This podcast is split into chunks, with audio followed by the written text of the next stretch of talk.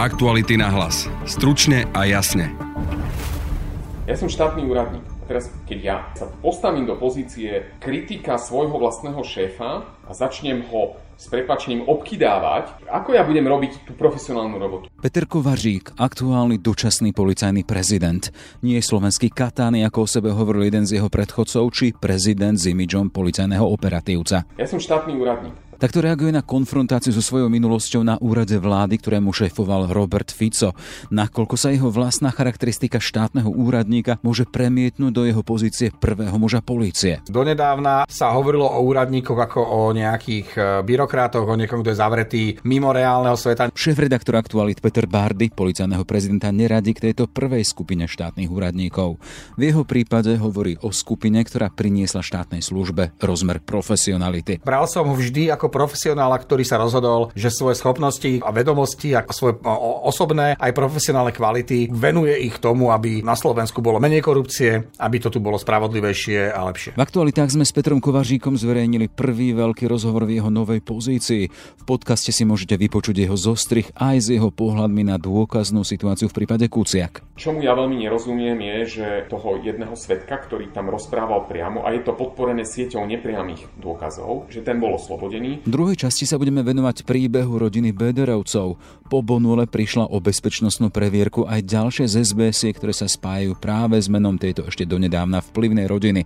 Spoločnosť s miliónovými tržbami pritom na papieri vlastní pár zo sídliskového bytu v Nitre. Je to náznak toho, že tú firmu by mohol vlastniť niekto iný ako oficiálny majiteľ. Toto aj preveruje okresný súd v Žiline, ktorý otvoril konanie a bude zisťovať, či firmu Well Security naozaj vlastnia Marek Ciprian a Andrea Ciprianova, ktorý ju vlastne na papieri, alebo na túto firmu majú vplyv iné osoby, ktoré by práve mohli byť z rodiny Bederovcov. Je štvrtok, 10. september. Počúvate podcast Aktuality náhlas. Moje meno je Jaroslav Barborák polícii tri dekády. Za vlády Ivety Radičovej zastrešoval boj proti korupcii. Po predčasných voľbách sa stal policajným pridelencom v Spojených štátoch. Za Roberta Fica sa na úrad vlády vrátil. Dnes tvrdí, že vládny úradník nemôže posudzovať politikov. Na začiatku mesiaca nastúpil na post dočasného policajného prezidenta a tvrdí, že má ambíciu uchádzať sa o toto miesto aj v riadnej súťaži. Peter Kovaržík. Rozhovor s ním viedli kolegovia Jan Petrovič a Anna Mária Demeová. Aj minister vnútra, aj viacerí odborníci na trestné právo, ale aj tak aj veľká časť verejnosti boli ako keby zaskočení tým oslobodzujúcim rozsudkom nad Kočnerom a Žužovou. Vaša prvotná reakcia bola aká? Bola to dosť vážna práca veľkého týmu, niekoľko mesačná a teraz prišlo toto. V prvom rade treba povedať, že ten tým urobil nenormálne kvalitnú prácu. Takýto veľký prípad s takýmto rozsahom dokazovania sme tu nikdy nemali. To množstvo dôkazov, ktoré sa urobilo, analytickej práce, to je nevydané na, na naše pomery, čiže policajný zbor urobil maximum. Aj mňa to zaskočilo. Aj ten odklad v tom rozhodnutí toho súdu bolo cítiť, že tam veľká diskusia o, o tých jednotlivých dôkazoch, lebo keď niečo navezujete z hľadiska trestného práva na, na tú sieť tých nepriamých dôkazov, to musíte perfektne odôvodniť musí to sedieť. A ja som si myslel, že aj ten, ten rozsudok sa preto naťahuje, lebo sa hľadá tá reťaz a, odvodňuje sa kde áno, kde nie. Keď vyšlo to rozhodnutie, boli sme zaskočení, do istej miery sa dalo čakať, že to bude problém. Otázka bola len, že či ten Senát špecializovaného trestného súdu. To zariskuje, odsúdi a nechá to na najvyšší súd, aby on zobral tú zodpovednosť a rozhodol, alebo či to urobí opačne, že oni to v tej hlavnej časti vo vzťahu k tomu objednávateľovi oslobodia to a nechajú to na rozhodnutie Najvyššieho súdu. Čomu ja veľmi nerozumiem je, že, že toho jedného svetka, ktorý tam rozprával priamo a je to podporené sieťou nepriamých dôkazov, že ten bol oslobodený, ale chápem, že je to oprávnenie súdu sa rozhodnúť a je to veľmi ťažké niekomu rozhodnúť, že ho posielate na 25 rokov do väzenia, lebo tá zodpovednosť je na tom sudcovi. My sa na to pozeráme zvonku a čudujeme sa, že prečo sa to stalo, ale ten súd sa na to úplne ináč pozerá, lebo on má naozaj veľkú ťarchu za to rozhodnutie. Ja som veľmi zvedavý na, na to rozhodnutie, ktoré pôjde na najvyššom súde. Videl som aj tie otázniky, ale boli sme prekvapení z toho a, a sme rozhodnutí pracovať aj komunikujeme s prokurátorom, aj s šéfom týmu, aj s tými ľuďmi, lebo je veľká diskusia o tom, či znovu zriadiť tým napríklad. Ale my sme dneska po rozhodnutí prvostupňového súdu, kde prokurátor musí počkať na písomné vyhodnotenie rozsudku, Kým ho nemáme, tak komunikujeme s prokurátorom, aby sme mu poskytli podporu dneska, čo on cíti, že potrebuje. Čiže na tomto už aktívne pracujeme. Prokurátor komunikuje s vyšetrovateľmi a oni mu vychádzajú ústrety. To, čo prokurátor bude potrebovať, mu dáme a je jedno, či sa to volá vyšetrovací tým, pracovná skupina, traja analytici, jeden vyšetrovateľ. To, čo bude potrebovať od nás prokurátor, dostane, aby sme ho podporili. Čiže rozumiem tomu správne, že ten tým vznikne už za účelom pomáhať prokurátorovi pri už, odvolacom konaní? Ale on už dneska je. Oni ho stále podporujú, lebo je to obrovský spis. Táto, táto spolupráca je veľmi neformálna a veľmi efektívna. Tým, že oni dokážu komunikovať stále medzi sebou, tak e, mu poskytujeme nielen nejakú papierovú podporu, ale aj, aj tú, tú štandardnú ľudskú podporu, že, že mu vieme pomôcť tomu prokurátorovi, keď to potrebuje. A, a toto fungovalo, lebo tá analytika je extrémne dôležitá pri týchto veciach a to my tu cítime vo vnútri policie, že všetky ťažké ekonomické kauzy, ale aj náročné korupčné kauzy, ale aj organizované organizovaný zločin, ak nemajú analytickú podporu, tak ten vyšetrovateľ sa v tom stratí. To, čo ste hovorili o tom, že čo bude robiť teraz ten tým Kuciak, chápete ešte, že sa vytiahne nejaký tromf po takej dobe, alebo už sa bude stále pracovať len s tými istými dôkazmi, ktoré boli nazbierané? Tak, tak to bude sa pracovať na 99% s tými dôkazmi, ktoré boli nazbierané. Ale v tom konaní na najvyššom súde sa môžu objaviť nové skutočnosti, ktoré bude treba rýchlo preverovať a, a potvrdzovať alebo vyvracať. Ďalšia taká megakauza, ktorá vyplávala na povrch, je ten dobytkár. Najprv to vyzeralo ako ako taká menšia korupcia, ale postupne to dorastlo až do veľkých výšin. Vo väzbe je finančný Martin Kvietik, aj deklarovaný oligarcha Norbert Bodor, ale ten tým ako keby sa rozpadal. Čo s tým bude ďalej? Idem sa rozprávať o týme. Ja pokiaľ viem, tak ten tým funguje. O, rozhodol sa odísť šéf týmu, to som zaregistroval. Tým, že Národná kriminálna agentúra, ona nie je postavená na troch ľuďoch a tam je naozaj, to je, tam je kopa skúsených vyšetrovateľov, tak my ten tým doplníme tak, aby ten tým bol funkčný, ak nie je, ak by nemal byť. Ja verím, že sa to nerozpadá a tento typ kauzy je zase o dôvere vo vzťahu k policii. My si nemôžeme dovoliť tú dôveru stratiť. Čiže urobím všetko preto, aby ten týmto dotiahol do konca, aby sme to odovzdali v takej kvalite, akú ten prokurátor potrebuje. Ešte keď sme pri tom dobytkárovi, jeden z tých spolupracujúcich obvinených hovoril o tom, že peniaze išli na systém a tým mienil fungovanie SNS. Ja predpokladám, že je to predmetom vyšetrovania. Toto ja, ja nebudem nikdy zasahovať do, do toho dôkazného stavu, tak aký je v tých, tých spisoch. Toho, čo teraz viete, mohlo sa tak masívna korupcia na PPA, taký systém diať bez vedomia politikov? To si netrúfnem povedať, ale PPAčka bol dlhodobý problém. Vy ste taká zvláštna figúra v systéme policie, lebo policajti sú vždy niekoho. Vy ste sa stali funkcionárom vysokým za vlády Ivety Radičovej, potom ste sa ocitli na úrade vlády za Roberta Fica a Petra mm-hmm. Pellegriniho a teraz ste policajným prezidentom za tejto vlády. Čím to je, že dokážete takýmto spôsobom ísť naprieč politickým spektrom? Ja si stále myslím, že to je o tom, že keď chcete a vás občas pozerajú ako na blázna, že pretlačate mechanizmy, že prečo to robíte. A na druhej strane máte aj vnútorné pravidlá, za ktoré nepôjdete. Ja som výborne vychádzal s pánom ministrom Lipšicom. A mali sme vytvorený profesionálny vzťah, a ja som taký istý vytvoril aj keď som prišiel na úrad vlády. Ja som povedal, že chcem robiť a mne to bolo otvorené. A keď som potreboval podporu, tak som ju dostal. A neboli ste nekomfortní s tým Bonaparte, Bašternákom? Viete, ale ja v rámci prevencie korupcie, mne neprislúcha hodnotiť premiéra, kde býva. Ja som s tým bol veľmi často, mne bolo nekomfortné to, že mňa hľadali novinári, za čo by ma zmasírovali. A proste dostával som tento typ otázok, že čo si o tom myslím, že či tam má bývať a či je to v poriadku. Ja som štátny úradník. Keď ja sa postavím do pozície kritika svojho vlastného šéfa a začnem ho s prepačením obkydávať, tak ako ja budem robiť tú profesionálnu robotu? Mm. Tak toto mne neprislúcha hodnotiť premiéra, ani ministra mi neprislúcha hodnotiť. To je politická zodpovednosť daná volebným systémom. Ľudia si zvolili niekoho, tí ľudia poskladali vládu a tá vláda nech robí politické rozhodnutia tak, ako ho robiť má ani s pánom Lipšicom, ani s pánom Ficom sme do toho politiku nevnašali. To isté policajtov. Ak ja začnem kádrovať policajtov, za koho boli vymenovaní do funkcie, bez ohľadu na to, či sú, či sú odborne schopní, či, či majú vnútornú integritu, tak kam ja prídem? Ja vyhádžem to, čo tam je, lebo však prišli za niekoho a potom čo tam budem robiť? Toto nemôže fungovať systém na tomto. Nech máme výberové konania na isté typy pozícií, urobme výberové konanie a potom tých ľudí majme ako profesionálov a nepozerajme sa za toho, kto kam prišiel. Nevylučujete, že budete kandidovať na riadneho policajného policajného prezidenta? Ja keby som to dneska vylúčil, by som popravil, že prečo som sem prišiel. Ja, ja ten systém nenastavím za 3 mesiace. A tie zmeny, ktoré treba urobiť, to bude beh na dlhú trať, lebo vy potrebu- ja, ja vnímam v dopravnej policii veľa vecí, ktoré treba urobiť poriadkovej policii, vo vyšetrovaní treba zmeniť trestné konanie, treba nastaviť zásady integrity. Čiže keď sa opýtam inak, tak sa budete uchádzať aj o post riadného. Ak, ak to bude fungovať tak, že to budem vidieť, že to má zmysel, tak si viem predstaviť, že sa prihlásim a zabojujem. Na nového či zastupujúceho policajného prezidenta sa pozrieme s Petrom Bardym, šéf-reaktorom portálu Aktuality. Pekný deň prajem, vítaj. Pekný dobrý deň prajem všetkým. E, Peter, Peter Kovažík, e, pôvodne policajt, neskôr šéf Úradu boja proti korupcii za radičovej vlády, neskôr policajný pridelenec v Spojených štátoch a neskôr vedúci protikorupčného odboru Ficovho úradu vlády. Čo nám môže napovedať o tomto policajnom prezidentovi už jeho profesná minulosť. Je zrejme, že súčasný policajný prezident mal od začiatku nábeh na kariéru v policajnom zbore, respektíve môžeme o ňom hovoriť ako o policajnom diplomatovi do istej miery. Jeho pôsobenie v Spojených štátoch sa dá nazvať aj istým spôsobom ako policajná diplomacia. Jeho práca na úrade vlády za pôsobenia Roberta Fica bola zase kariéra štátneho úradníka, čo nemusí automaticky znieť, znieť ako niečo dehonestujúce. No a je zrejme, že, že na základe aj tých jeho skúseností skúseností a schopností, ktoré nadobudol na poli diplomacie, aj toho, čo robil na úrade vlády, z neho urobili podľa všetkého pre súčasnú vládu a pre ministerstvo vnútra kvalifikovaného človeka, ktorý by pri súčasných potrebách, ktoré rezort vnútra a policajný zbor potrebuje, on mohol zastávať kvalifikovane a odborne. No ešte sa vrátim k tomu úradníkovi, keď ho konfrontovali v rozhovore, to sme počuli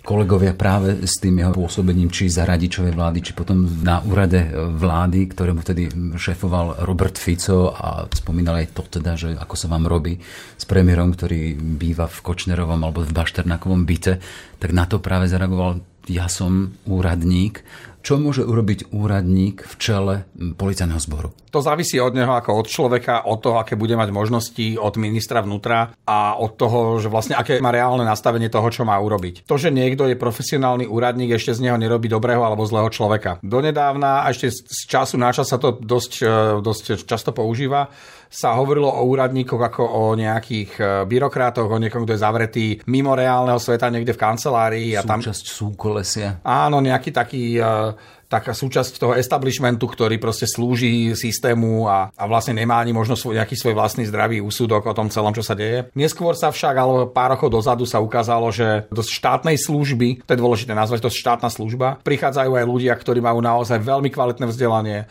mohli by dostať výborne platené funkcie v súkromnom sektore, ale rozhodli sa, že svoj talent, svoj potenciál, svoje kvality odovzdajú krajine, ktorá im dala možnosť aj vyštudovať, kde sa narodili a kde chcú žiť. Čiže nastupujú na pozície do štátnej správy a sú naozaj veľkým prínosom preto, aby sa na Slovensku niektoré procesy skvalitnili, aby to tu bolo spravodlivejšie a, a správnejšie. Čiže toto je z môjho pohľadu, môže byť pozícia úradníka, akým bol e, súčasný policajný prezident. Jasné. Čiže radíš ho v podstate do tejto línie úradníkov, hej? Tí, ktorí chcú pomôcť zlepšeniu štátu. Tak som ho vždy vnímal, áno. Vnímal som ho nie ako človeka, ktorý sa išiel niekde schovať, ktorý dostal trafiku na to, aby dožil niekde v kľude do policajného dôchodku a do odstupného. Bral som ho vždy ako profesionála, ktorý sa rozhodol, že svoje schopnosti a vedomosti a svoje osobné aj profesionálne kvality venuje ich tomu, aby na Slovensku bolo menej korupcie, aby to tu bolo spravodlivejšie a lepšie. E, Peter Kovařík prichádza ako policajný prezident, síce teraz zastupujúci, ale predsa len policajný prezident e, v rade po Milanovi Lučanskom, predtým bol Tibor Gašpar, vieme predtým ešte Jaroslav Spíšiak.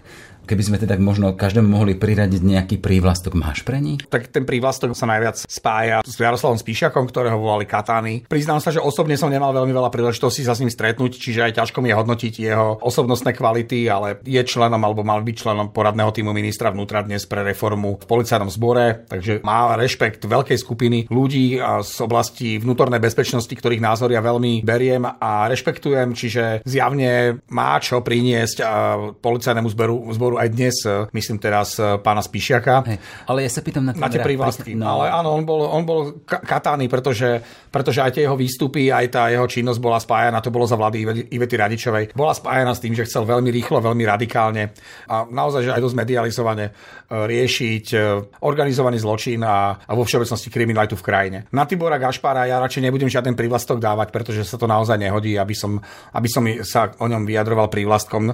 Nebolo by to nič pekné, pretože že na jeho éru v policajnom zbore nemám veľmi dobrý názor. Je to presne to obdobie, keď e, krajinu ovládla mafia a oligarchovia a keď e, si skupina nazývaná Bederovci myslela, že môže riadiť policiu a že policia vlastne slúži našim ľuďom a, a nechráni slušných ľudí, ktorí platia dáne v tejto krajine. Čiže policajný prezident našich ľudí, keď hovoríme o Gašparovi?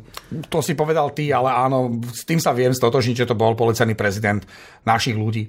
Čo sa týka policajného prezidenta Lučanského, tak to bol zase typický operatívec veľmi svojský, veľmi špecifický, v mnohých veciach veľmi neosobný, skôr taký, že nad vecou a v mnohých veciach zase veľmi osobný. Určite urobil časť dobrých vecí, niektoré veci mu vieme aj vyčítať, ale znovu dať mu nejaký prívlastok, asi by, asi by to nebolo férové a bolo by to také nálepkovanie. A ja veľmi nerad nálepkujem ľudí jedným slovom, lebo nevždy sa to dá a, a zvyčajne to je veľmi povrchné a také prvoplánové a, a nevystihuje to človeka. To prvoplánovo, teda len chcem, aby vynikol nejakým spôsobom v tomto rade aktuálny šéf policajného. Oni boli hlavne každý iný. Áno, áno. Oni boli každý iný. Hej, že predsa len uh, policajný prezident Spíšiak bol človek, ktorý išiel po výkone, chcel výsledky.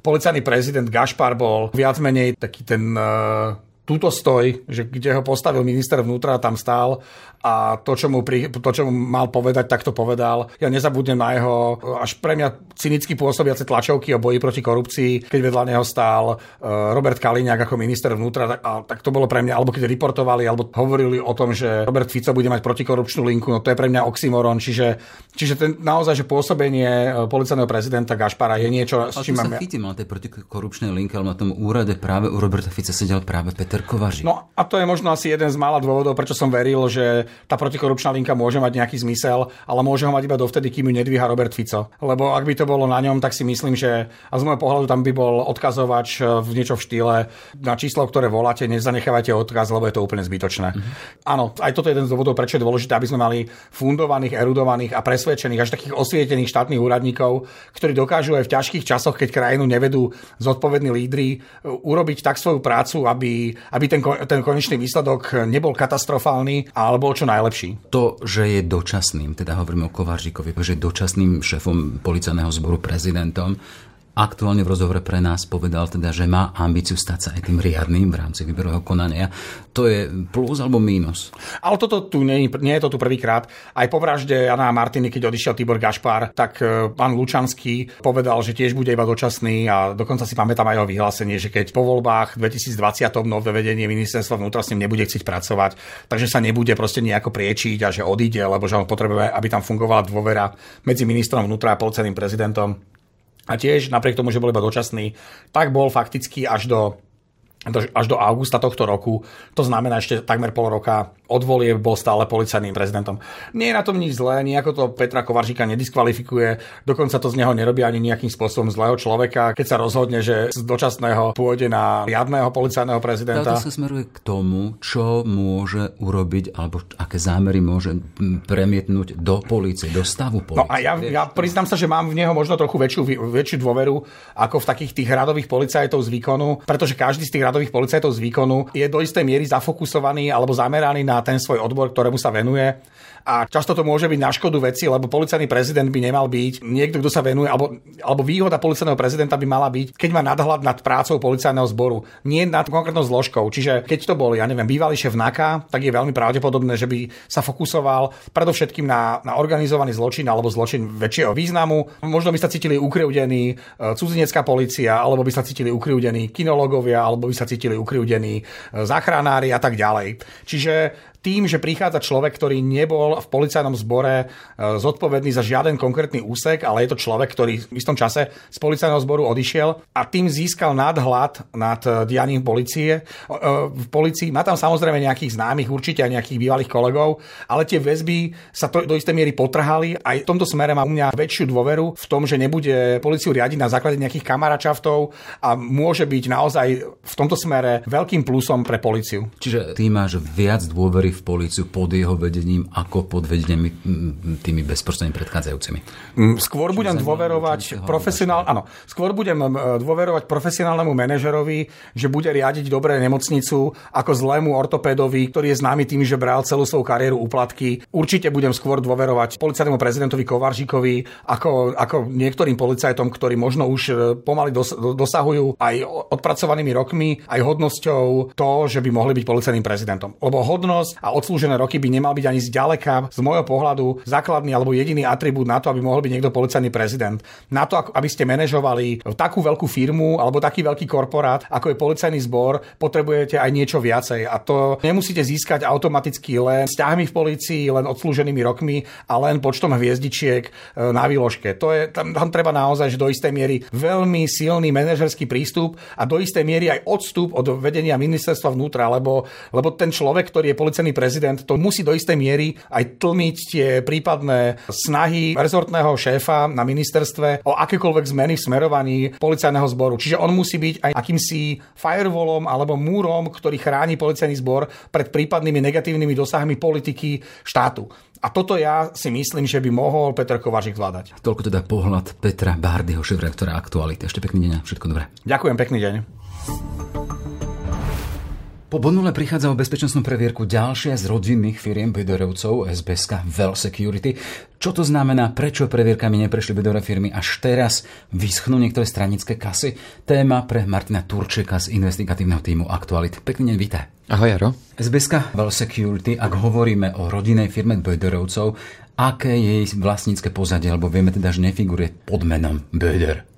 Well Security bola rodinnou firmou Bederovcov v minulosti. Vlastnila ju dcéra majiteľa Bonulu Miroslava Bedera, Miriam Bederová, dnes sa volá Miriam Gombíková, pretože sa vydala, avšak od roku 2012 už túto firmu nevlastní, vlastnia ju neznámi podnikatelia z Nitry s trvalým pobytom v panelákoch na sídlisku Klokončina. To je náznak toho, že to je čosi zvláštne. Samozrejme, táto firma je pod drobnohľadom médií a verejnosti už dlhodobo, keďže má viaceré veľké štátne tendre, podozrivo vysoké zisky v pomere k tržbám a Len zároveň... predstavu možno povedzme aj v akých výškach sa pohybujú. Tým. Jasné. Napríklad v roku 2016 si táto firma pri tržbách 12 miliónov eur pripísala čistý zisk až 7 miliónov eur. Samozrejme teda hodnota tejto firmy je v obrovských číslach a nikdy sa nám nepodarilo kontaktovať týchto neznámych podnikateľov, Ciprianovcov, ktorí majú túto firmu vlastniť, aby nám zdôvodnili, kde našli možno že až desiatky miliónov eur na to, aby kúpili takúto, takúto významnú firmu. Ale to je náznak čoho? To je náznak toho, že figuruje pod menom zvláštnych ľudí z bytu na nitrianskom sídlisku. Čo to naznačuje? Je to náznak toho, že tú firmu by mohol vlastniť niekto iný ako oficiálny majiteľ. Toto aj preveruje okresný súd v Žiline, ktorý otvoril konanie a bude zisťovať, či firmu Well Security naozaj vlastnia e, Marek Ciprian a Andrea Ciprianova, ktorí ju vlastnia na papieri, alebo na túto firmu majú vplyv iné osoby, ktoré by práve mohli byť z rodiny Bederovcov,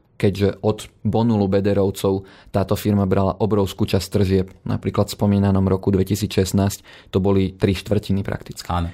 Aké sú dôvody, pretože teda stráca Well Security tú previerku na prísne tajné? Strata previerky aj Bonulu, aj Well Security súvisí hlavne s obchodovaním s Norbertom Bederom, ktorý tým, že momentálne sa nachádza vo väzbe, je kriminálne závadovou osobou a to je problém pre firmu, ktorá disponuje bezpečnostnou previerkou a Bonul a Well Security disponovali naozaj najvyššími e, bezpečnostnými previerkami. Jasné, v osobe Norberta Bödera tam je to prepojenie na políciu pod vedením Tibora Gašpara. O ňom sa otvorene hovorilo, že mal túto políciu pod palcom. Rovnako s touto firmou sa spomína aj meno bývalého premiéra Roberta Fica, ktorý sa zúčastňoval aj ich e, teda podnikových previerok. E, čo naznačujú tieto prepojenia? Tieto prepojenia naznačujú, že to, ako sa Bonulu veľmi darilo v posledných rokoch, nie je náhodou, že medzi Bonulom a rodinou Bederovcov a politikmi boli naozaj dobré, až by som povedal, nadštandardné vzťahy a veľa nám naznačili aj dáta z vyšetrovania vraždy, podľa ktorých to vyzerá, že Norbert Beder pre Mariana Kočnera zabezpečoval cez políciu rôzne pavúky, rodinné diagramy, prepojenia ľudí a údaje z veľmi citlivých databáz, čo Teraz policia samozrejme vyšetruje v iných konaniach dúfame, že sa podarí tieto, tieto podozrenia prípadne potvrdiť. Ak tieto firmy strácajú tie previerky na prísne tajné, znamená to pre nich aj stop pre obchodovanie so štátom a teda to, že im vyschnú po prípade firemné kasy? Môže to znamenať stop pri tých zákazkách, kde tieto bezpečnostné previerky boli potrebné.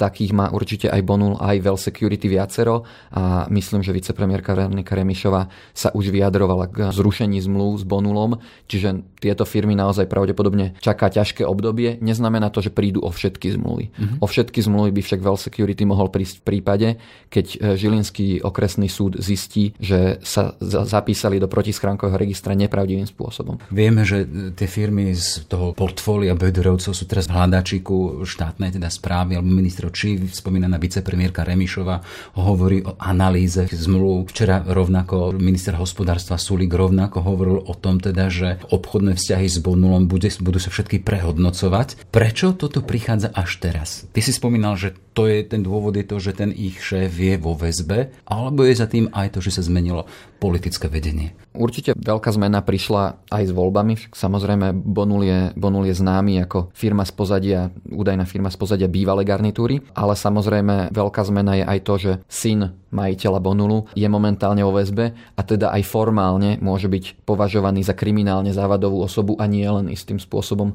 kontroverznú alebo uh, hodnú mediálnej pozornosti. Čiže úrady sa majú v podstate aj na papieri o čo oprieť, ak chcú konať proti Bonulu, teda vedeli im odneť tú bezpečnostnú previerku. Hej.